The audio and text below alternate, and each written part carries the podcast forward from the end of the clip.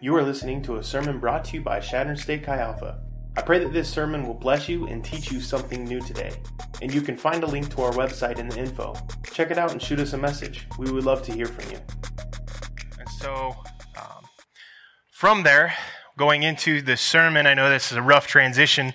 However, um, when I was writing this sermon out, and I was last or two weeks ago before you guys had break, we did the How to Pray sermon, um, and I thought it went over really well. And as as a part of a sermon series, one of the things that I feel like doesn't get taught enough is how to read the Bible.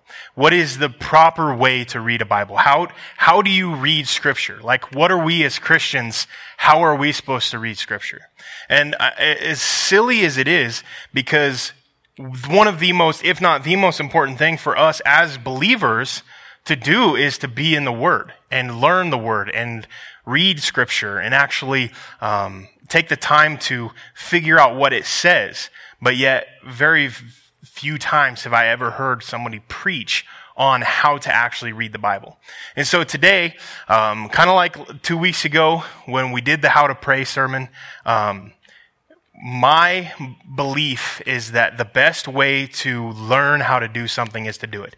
And so, just like last time, um, my sermon is going to be a lot shorter than normal, but we're going to allow for some time for you guys to practice what I preach today.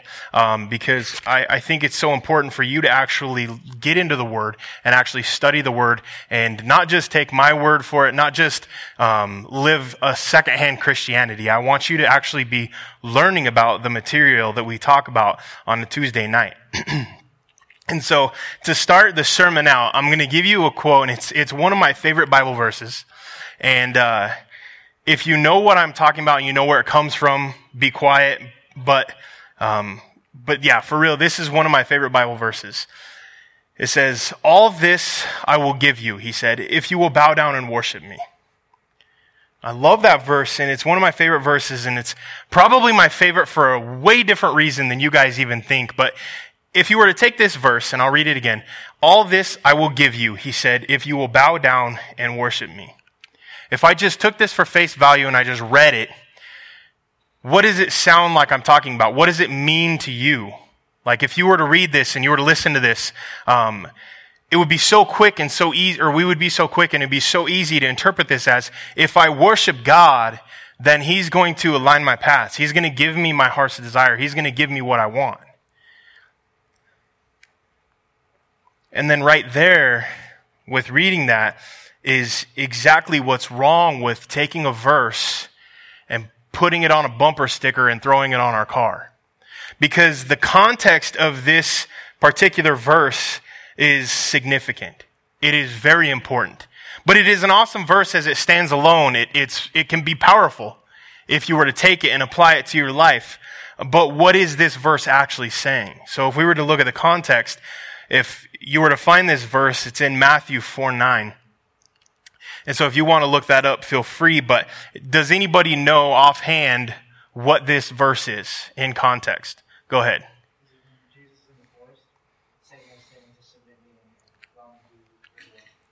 Perfect. It's when Jesus is being tempted by Satan.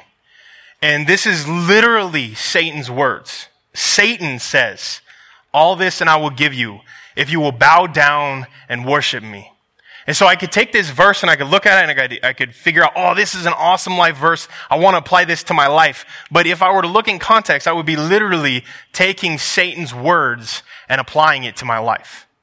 The context here is significantly important. And so what we as Christians have to do is we have to exegete the scripture. That's a word I'll come back to uh, in just a little bit.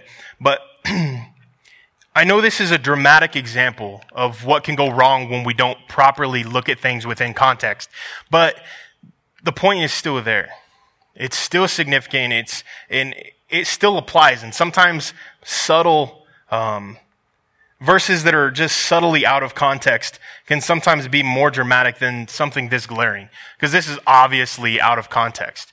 If I were just to quote it, it is it's significant that this is out of context and you know exactly, you can figure out, you can deduce what it's from within context, but something a little more subtle than that can be taken and ran with, and it could be even Jesus' words, and we can take a, con- uh, a verse and we can take it out of context and we can apply it to our lives in the worst ways ever.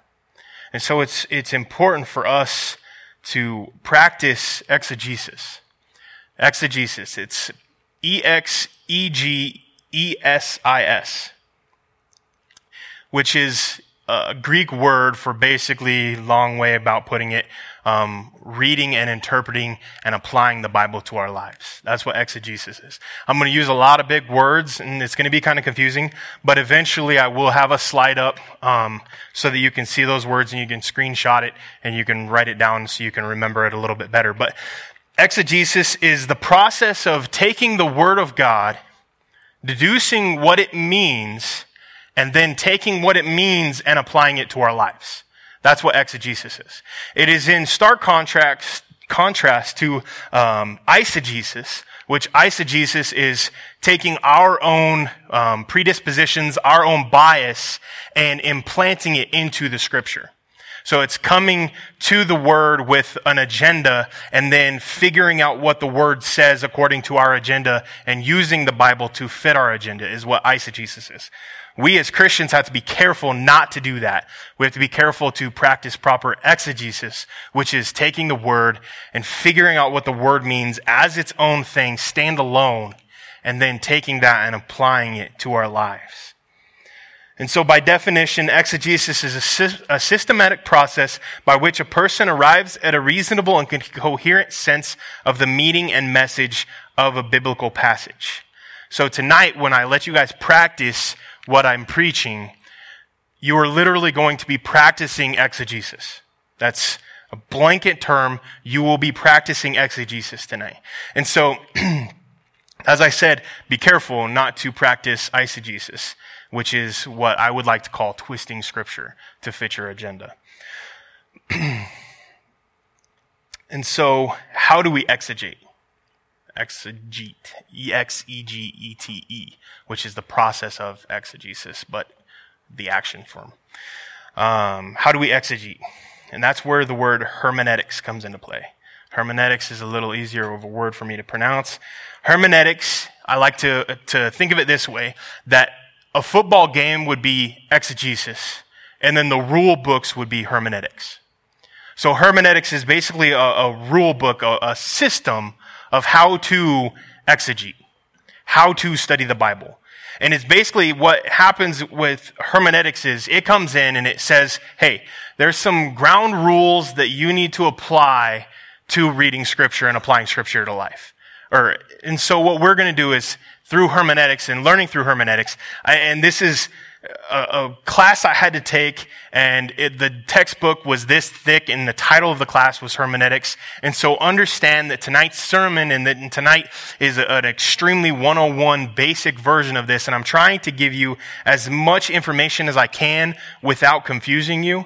And so the term drinking from a fire hydrant is going to come into play. And so, um, I will do my best to get this sermon onto podcast as soon as possible. So if you want to go back and you want to relearn something, you want to figure out something I said, um, I will try to get it up as soon as possible so you will have that information. So if you miss something, don't dwell on it too long. Just try to focus and pay attention to what you can catch tonight, okay?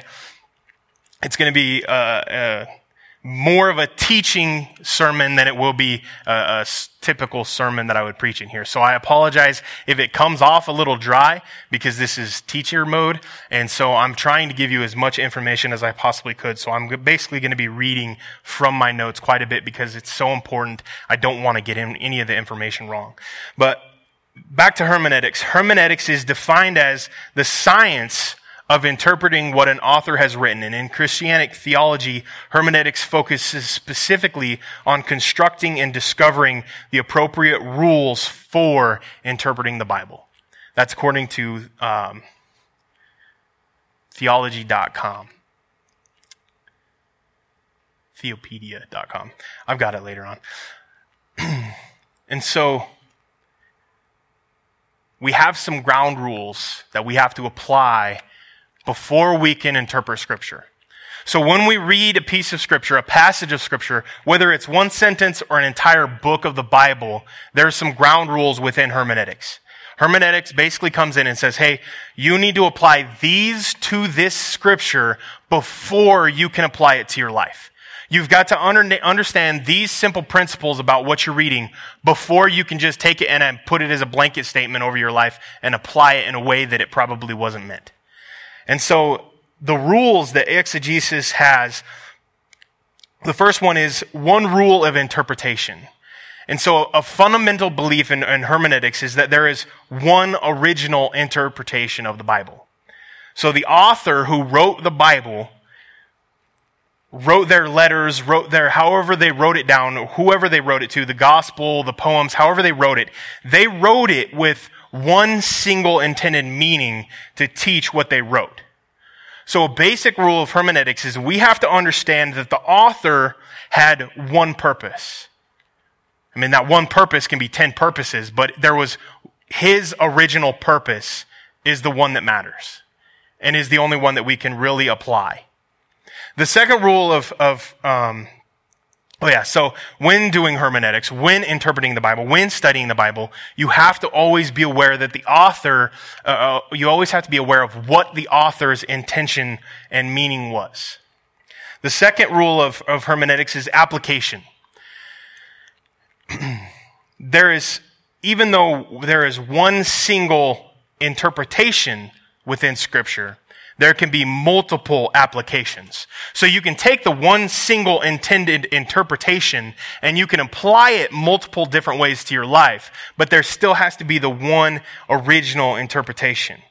However, our um, applications have to stem from that interpretation and be guided by what that interpretation is and what scripture says elsewhere. It has to line up. The third one is regard for genre. That is because each of the scriptures, each part of the scriptures are written in different ways, different narratives, different forms of writing. You have to take into consideration the genre that it was written in originally.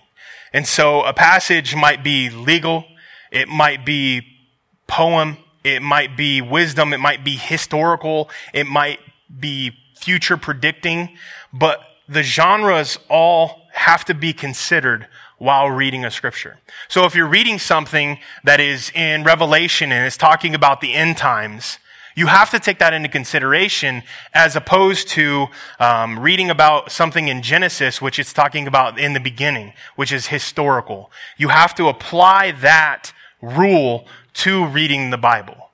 So you have to understand the genre before you can understand what it's talking about. Because if you read Revelation as a historical document, you're going to get really confused as to the timeline of Christianity and what Christianity looked like in the past because you're reading a future text as a historical document and that's just not the way that you should do it. The, the, I believe we're on four. The fourth rule is regard for literary devices. And so, um, the different ways in which the author uh, expresses their opinion, or not their opinion, but their um, knowledge, can be used in the forms of Hebrew poetry, simile, metaphor, and hyperbole. And so we have to apply those different um, forms to what we're reading. And so if it's saying Jesus has in uh, I think it's in Revelations again. It's talking about how Jesus has a horn and seven eyes. It's not speaking literally in that sense. It's talking about the fact that seven is the symbol for perfection, and so it's symbolic. And the horn is, I believe, um, authority. Uh, I can't remember off the top of my head, so don't quote me on that. But it's it's uh, it's trying to paint a picture not in a literal sense but in a symbolic sense. And so you have to recognize what's symbolism, what's literal before you can interpret a text. And so then the last rule of hermeneutics is harmony. And there's more rules and there's, it's way more complicated, but I really feel like these are the essential 101s. And as much information as I can possibly give you tonight, um, well, I will end on harmony. And harmony is important because what it says is that no part of the Bible can t- contradict another part of the Bible. So if you're reading and interpreting something one way and you read somewhere else and you interpret it a different way, the Bible can't contradict itself. So somewhere you are interpreting it wrong or there's uh, something missing. There's a piece of information missing. There's um, a translational issue. There's got to be something preventing that cooperation between the two verses or the two texts or the two chapters. And so you have to take the Bible as a whole. And because you have to take it as a whole, there is harmony within interpretation. And so you have to make sure that your interpretations have to be in harmony with each other.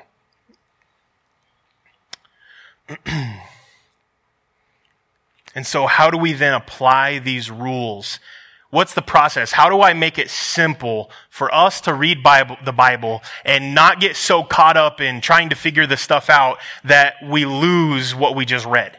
Because we spent so much time trying to figure out the literary concepts of it and the, and the patterns of the writing or the, the comparing it somewhere else within scripture. How do we simplify it down to a process that we can begin um, learning and then over time can apply scripture as we read it to this process. So ever since I took this class, I read scripture completely differently. Every time I read a verse, every time I read a chapter, every time I read a book, I instantly think of these steps and I apply it as I'm reading.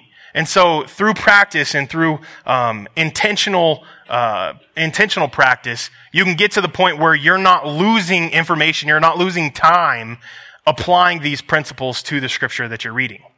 And so I, I simplified it as, as much as I could for the sake of time to five steps. And so these are a, a basic five step process that if you write them down and you remember them and you take the time to look it up, you will get so much more out of what you're reading an example, how many, you guys know that I love Philippians. I quote Philippians probably more than any other book of the Bible in here. And the reason I love it is because Paul is talking about joy and he's talking about grace and he's talking about rejoicing in Christ. And if you don't apply hermeneutics to it, you miss so much because once you begin to apply hermeneutics, you recognize that Paul was writing this, this letter to a church from prison and you begin to deduce the, the background and the historical significance of it, and you begin to apply that, G, that Paul was saying, rejoice in the Lord always while he's in prison.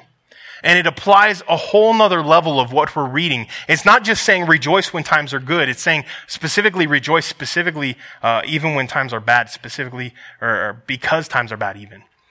And so the hermeneutics can add another level to your Bible reading. And if you've ever felt like I'm reading the Bible and I'm just not getting anything out of this, chances are hermeneutics will help you.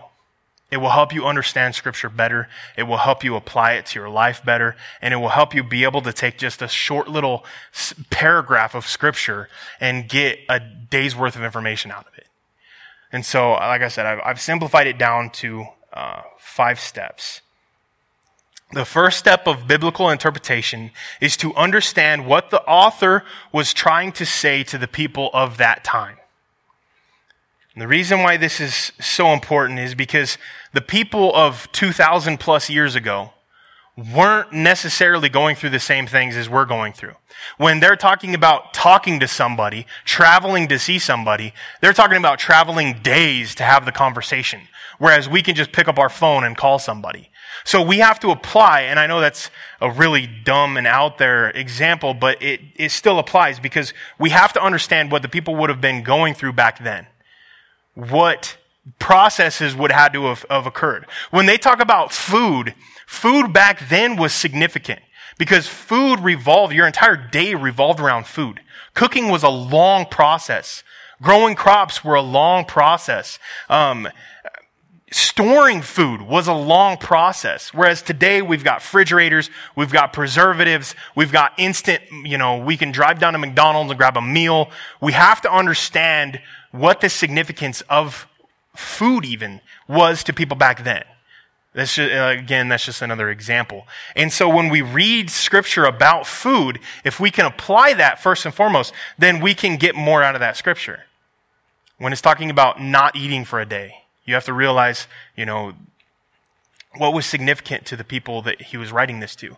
Were they hard laborers?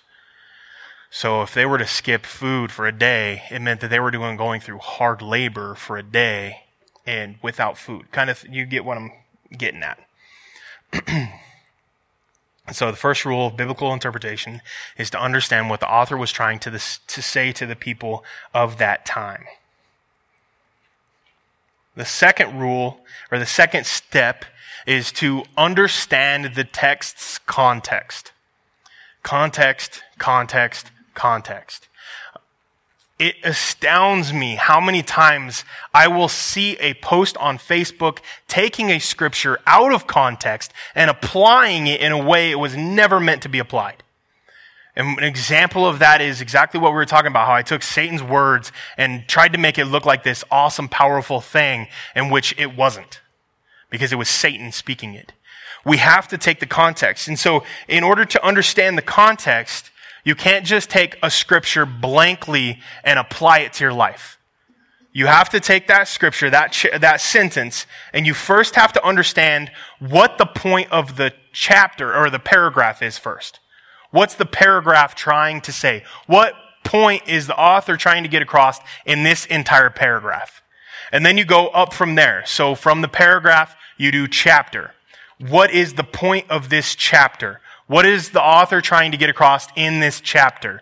Can I then, and like I said, the Bible has to be in harmony. If this paragraph seems out of place within this chapter, there's got to be a reason for it. We need to look deeper. Then you look at the entire book of the Bible.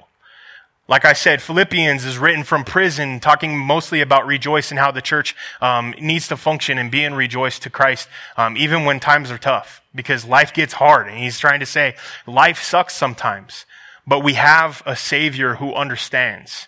And so that is the entire book of the Bible. And so if we read one sentence that says, times, life sucks, the context of that sentence is so contrast to what the point of the book is because the book is pointing to Jesus and what he's done for us and how amazing he is. Does that make sense? Okay. So then you step, take the next step up. What is the Bible as a whole trying to tell me? If a book, if you understand a, a book of the Bible to be in contrast to what the entire Bible is telling you, you have to try to understand what that means. And so you have to take the entire Bible into context. What is the Bible's theme? What is the Bible's, uh, what is the Bible pointing to? And the Bible is always pointing to Jesus and God's love and God's grace. And so if, if the book of the Bible seems in contrast to God's love, for example, if we're reading Jeremiah and we're reading about God's condemnation upon, uh, among ancient Judah, and we're like, this looks like hatred. And you know, there's a lot of people dying. This doesn't show God's love. If we understand the whole Bible is talking about God's love and God's grace, we then can begin to understand what Jeremiah was talking about. How it ultimately would point to God's love and God's grace and redemption and um, turning back to God. So you start with the, the sentence, you go to the, the paragraph, you then go to the chapter, you then, then go to the book, and then you go to the entire Bible. And you have to keep that in mind in order to even apply one sentence to your life. So if you're ever reading and you start off a chapter and it starts off with therefore, go back and figure out what the therefore is there for. Actually figure out the context of what you're about ready to read. Step three, is understanding the text's background.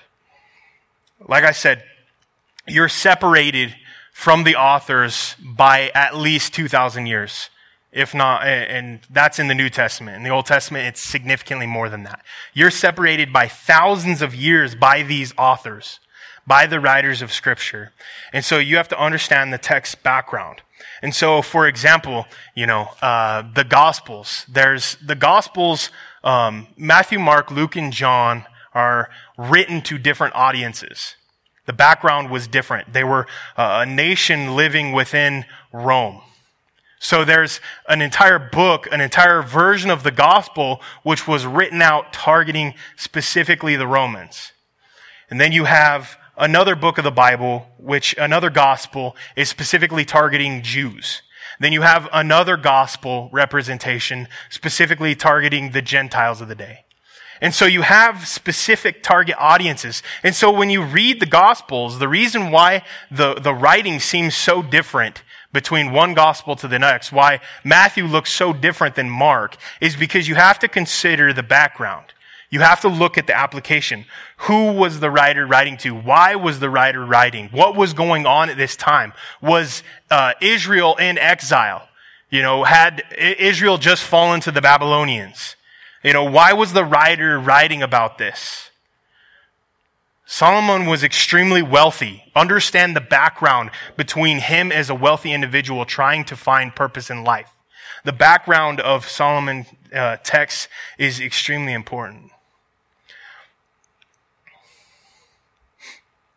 And so, first and foremost, you have to figure out then, uh, if you're looking at the background, who's the author. It is so important to understand who the author is. Because if you're looking at a text and you see, you know, one chapter, one book is written by Luke and another is written by John, you can begin to understand their background as well.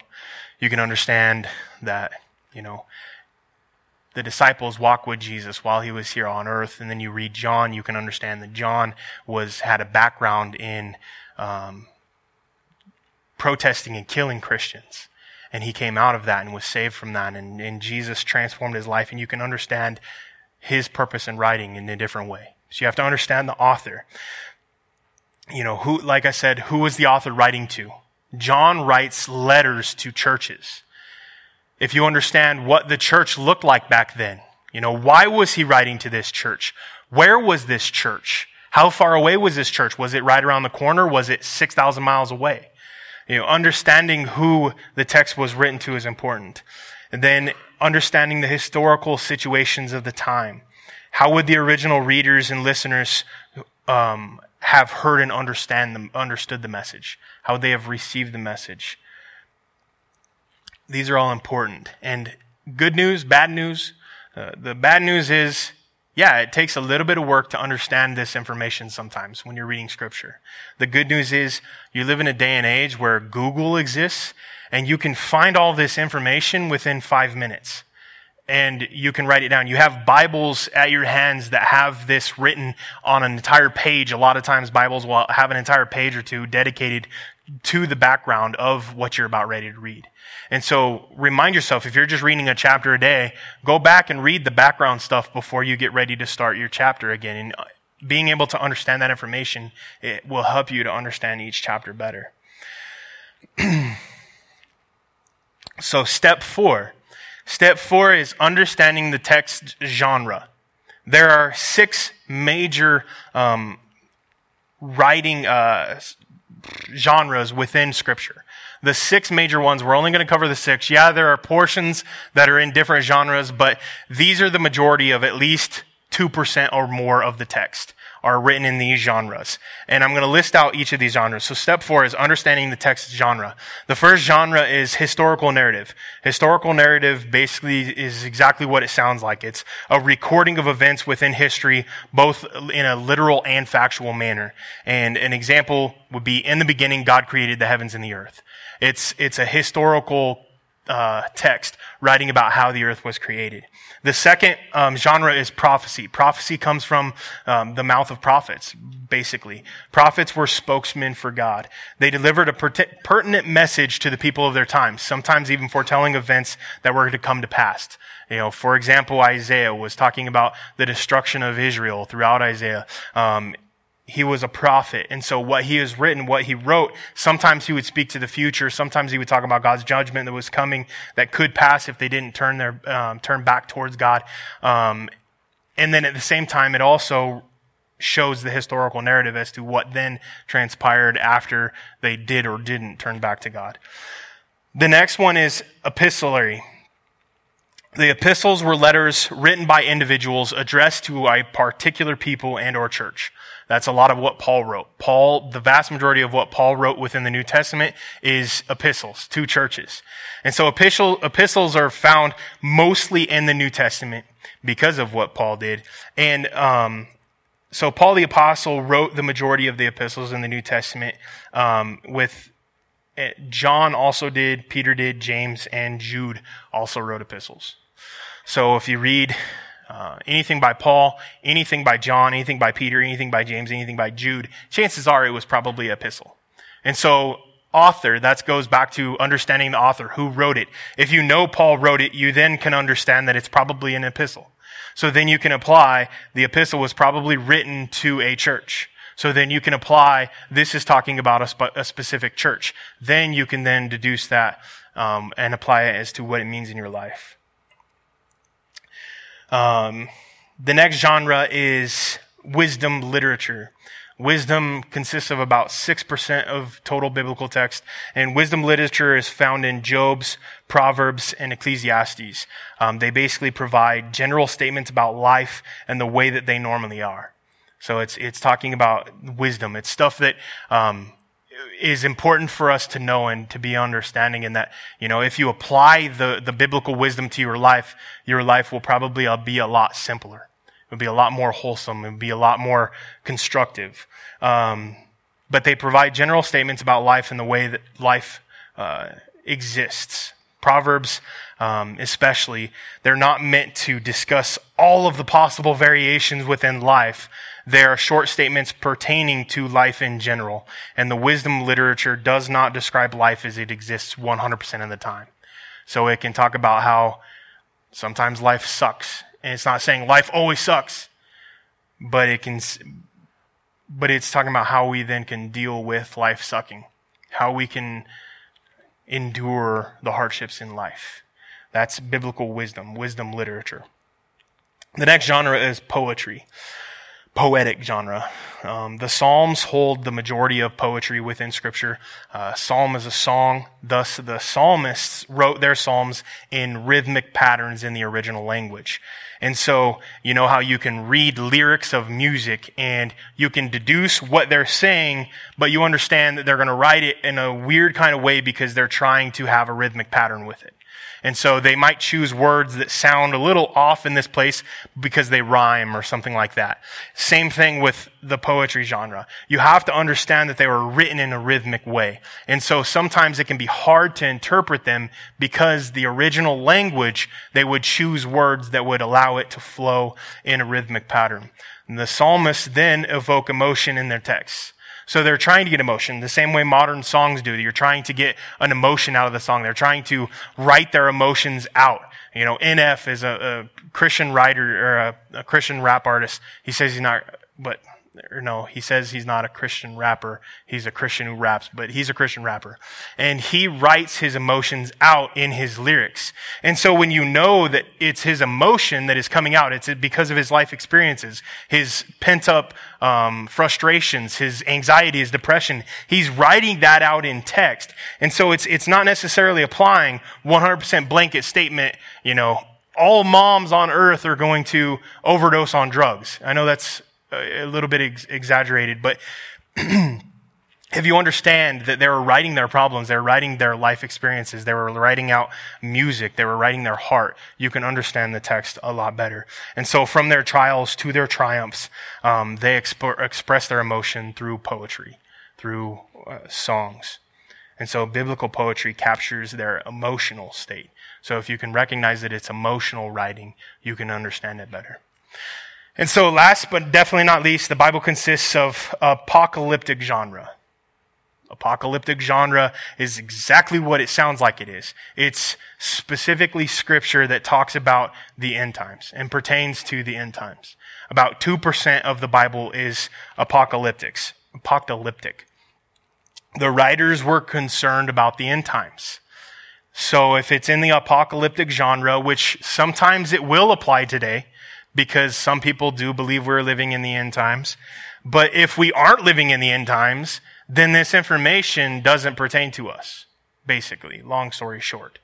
And so we can look at it with the understanding that they were writing about the end times.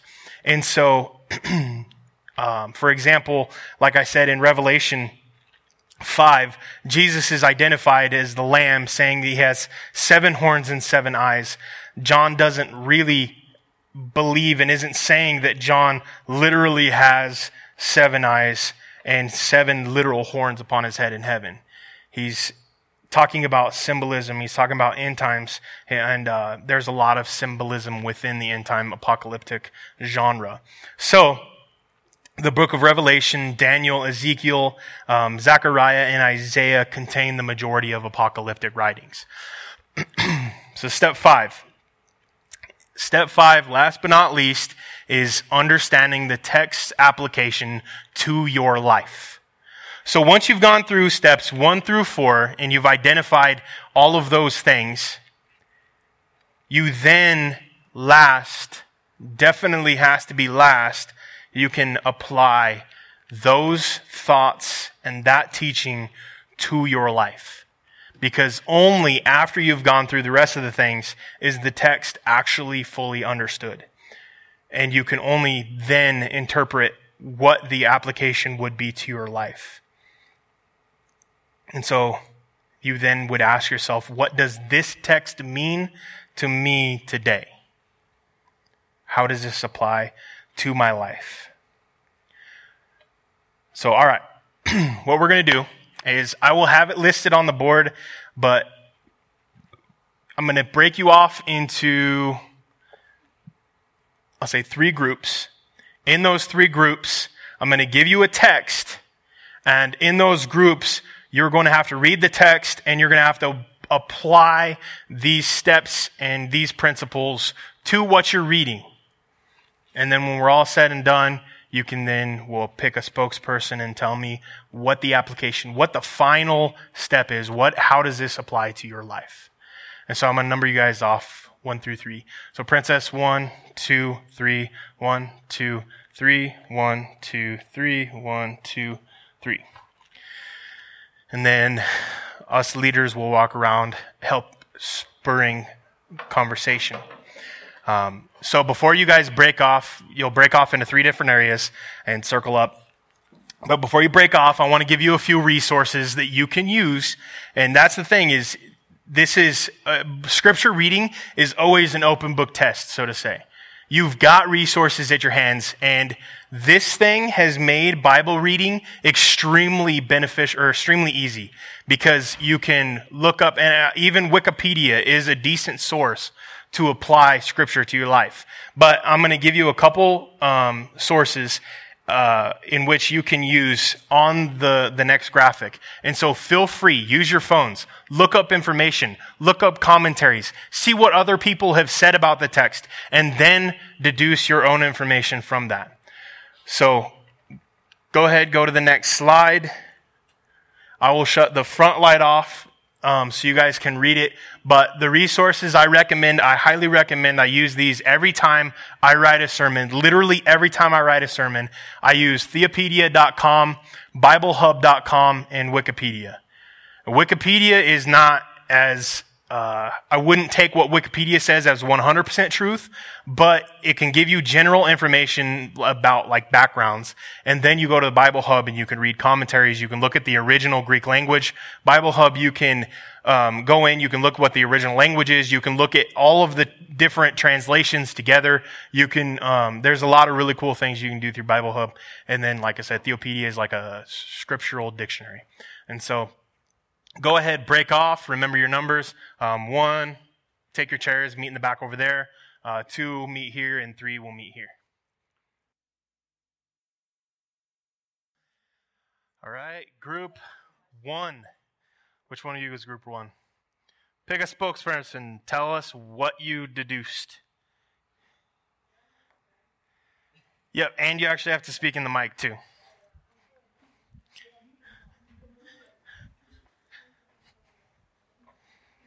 Let me make sure this mic's on.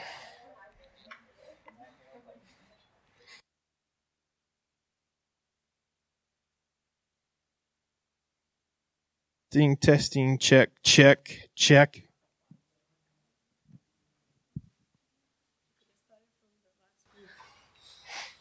But now you get it out of the way and you're good.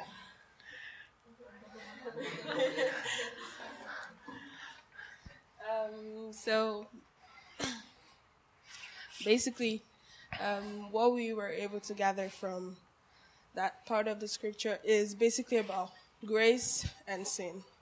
First off, the first verse, 15, talks about Adam and trespassing. So basically, the way um, Adam's sin brought us punishment and basically like the punishments like separation from God. We don't get to talk to God directly except like through Jesus Christ and blah blah blah blah blah. So all those punishments that came from the sin of Adam and Eve in the Garden of Eden, that's the same way one person, who is Jesus Christ, came and died, took away those sins, and brought grace.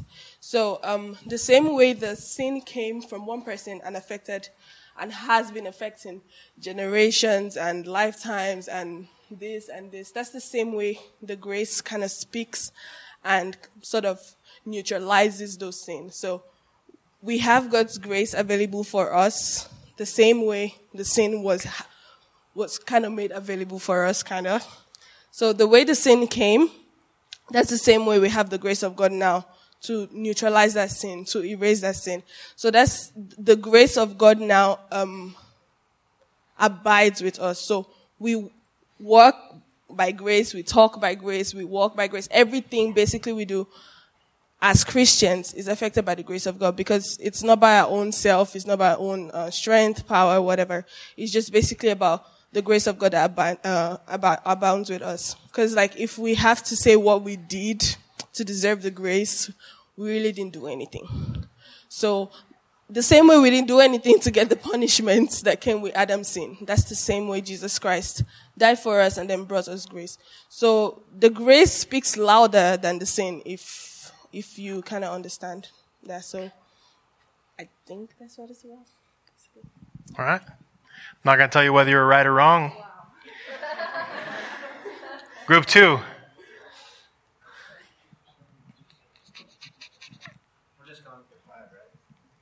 Hmm? Yeah, you're just telling us what. Yep. Okay. What what the process the information this process gave you. Okay. Uh, so what we got from it was that it, it does cover sin and grace. Um, essentially, that you have to understand we're all sinners, and you have to accept that. But when he talks about um, the sin and the wages of sin is death, is that if sin can bring death, what more can Jesus bring um, for you? Uh, the power that he has and the grace that he has is that if one sin can bring that much detrimental to you, what more can Jesus, you know, the Son of God, bring upon your life under His grace? There's so much more um, that He can bring, and it's not just for one person, but for everybody. Uh, so that's kind of what we got, and you can't earn it. It's not, nothing you can do to earn that grace. It's a gift, and the foundation of your faith is that you have to trust in Him and believe in Him and allow God's grace to just become part of your life and, and, and trust in you know what he says and what he does. Awesome. Group three. All right. So it started off by saying that you can't even really compare sin, the one sin uh, that separated us from God, with Jesus' action to bring us back to God. Um, so basically, what they said was that uh, if that one sin could bring all that death and destruction and separation from God for a couple thousand years, how much more um, could Jesus' action of dying on the cross do in the opposite direction? How much more life and peace with God could that bring? And so it was basically just saying that you can't even compare them, even though that's exactly what I was doing. You can't compare them. It's not on the same scale. It's not in the same ballpark. Um, and that grace covers a multitude of sins sins that were committed, sins that are being committed, sins that are going to be committed. It covers all of it and then far, far beyond it. Is that it? Awesome. Thank you, guys. So, all of you were right. And um, but I will give Phil a little bit more credit than the rest of you guys, this group, because that is a, a very important teaching in this, is that if sin can cause so much harm through mankind, the actions of one man can create death throughout mankind, how much and how significant that was. Jesus is even more significant. That what he did was even more powerful than what sin brought into mankind. And so all of you guys picked up on the truth. You all were right.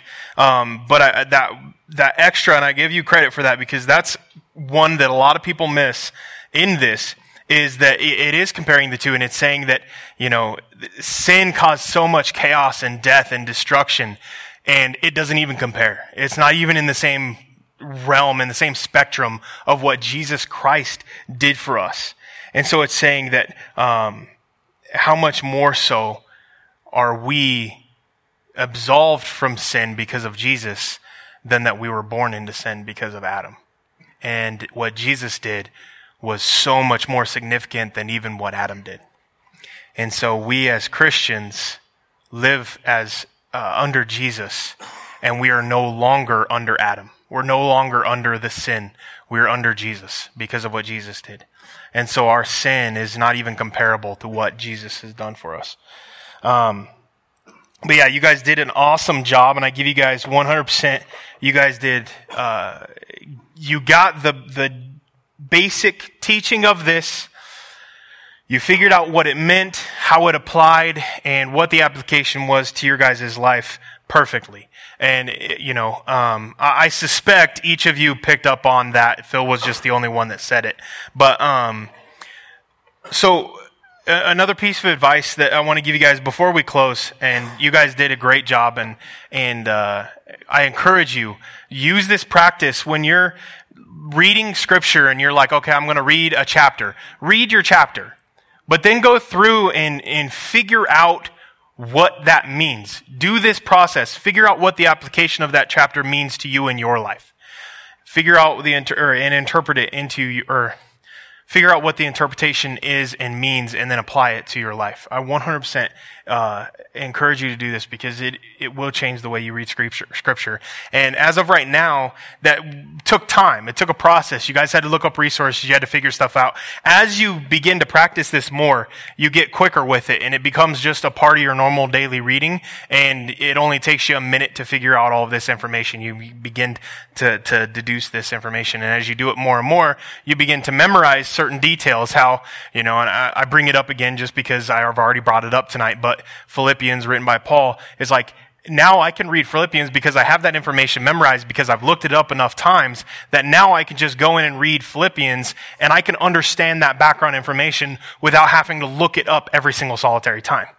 You know, when we're in men's group, and Phil can attest to this, sometimes we're interpreting or, or, or, reading a scripture, and I'll let everybody speak, but then I'll kind of chime in, hey, just so you guys know, the background information is this. This is the information you guys are missing. Now what does it mean?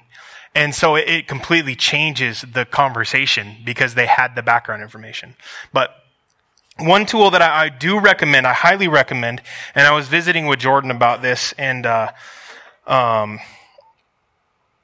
a tool that I, I, really, really strongly recommend. If you struggle to read scripture, like if you pull out the Bible and it's written in a language you just can't comprehend, look up a different translation. And one translation, if you're really struggling with a, a, chapter or verse and you just can't grasp what it is trying to say, I always use the example of the um, Romans 7, the this is what I do, I do what I don't want to do, and I don't do what I do want to do part of the Bible. It's really confusing. Look it up in different translations. And one translation that you can use as a tool to help better understand um, what something is saying is the Message Bible. The Message translation, the Message Bible, is basically one man who went and he did this, and then he wrote the interpretation of what each verse is for us, basically. And so it is one man's interpretation. So you can't use it as scripture. Like it shouldn't be a replacement for scripture in your life. However, if you use it as a tool to help you understand scripture better, the message translation is awesome. And so I highly recommend it. If you struggle reading the Bible because it's just too hard to comprehend, too hard to understand, too hard to get in the habit, it's just too hard to read in general, look up the message translation and, and start from there. And, uh, like I said, the other resources, Theopedia, Bible Hub. I will leave this up for a little bit, um, for give you guys an opportunity to take a picture of it. I really, really strongly, uh, I've, I don't know if I've ever strongly or encouraged something as strongly as I'm encouraging this today. Do this when you read your scripture. That's not going to work. Phil. Seriously, apply these principles to reading scripture you will grow more in six months applying this to the scripture you read than you have probably grown in your entire walk as a Christian not applying these principles. I don't know, Matt, I know you've, we've talked about applying these principles a little in the past before. Can you attest to that? That applying these principles, it, it will transform your walk with scripture. I promise you that. And so I've, uh, I'm, I know I'm going on and on and I've, you're tired of hearing me say it, but seriously apply this to your scripture reading. There's a reason why in order to become a pastor, you have to take an entire class just on hermeneutics. Just on this. Like I said, this is a textbook, a class you would take, a full time, like a literal class, textbook brought down to one single solitary sermon, six pages of information. There's a lot of information on hermeneutics. There's a reason why we have to go through that class in order to be a, a pastor. It's because it's important. And it's important for you as a Christian to understand basic studying of the Bible, basic hermeneutics, basic exegesis. And so I don't, now from you guys that are in here, if I ever see you quote scripture and just blanket bumper sticker it out on Facebook and it is out of context, I'm going to call you out on it because you've learned how to deduce meaning from scripture. And I'm not saying that anybody in this room has done it, but people in this room have done it. I've seen it it happens. People within Chi Alpha, and it, it's not recently. I'm not saying that this sermon was inspired by anything, but it pains me every time I see someone quote scripture incorrectly from Chi Alpha. And so I fully expect everybody in this room to stop doing that because it hurts Christianity. It doesn't help it. And so let's pray. Lord, we thank you for this information. We thank you for your truth in Scripture. God, we thank you that you inspired the Bible in the first place, that we have a Bible that we can look to for truth. That you have said that the truth matters. The truth is important. And so we thank you that you wrote out the truth. And so, Lord, I pray that we could dig into your word better. That we could understand your word better that we could apply Scripture to our lives better. And the Lord, the Holy Spirit, that you would speak to us as we read Scripture and that you would help us to understand it even more than a simple five step process can. Holy Spirit, you can help us understand even more than this process can. But Lord, we pray that you would bless us in this process and help us to understand your truth the way that you meant it and not the way that it can so easily be twisted. Lord, I pray for these students that as they leave here, they would be inspired to read more of your word and that they would have motivation to read the Bible more this week. And the Lord, that you would protect them and help guide them, help them with their study habits, with their time management, that they could get better grades and that they could study better and maybe even apply hermeneutics to their textbooks. That their, their other documents they have to read in life. So, Lord, we love you we thank you, and it is in your name we pray. Amen.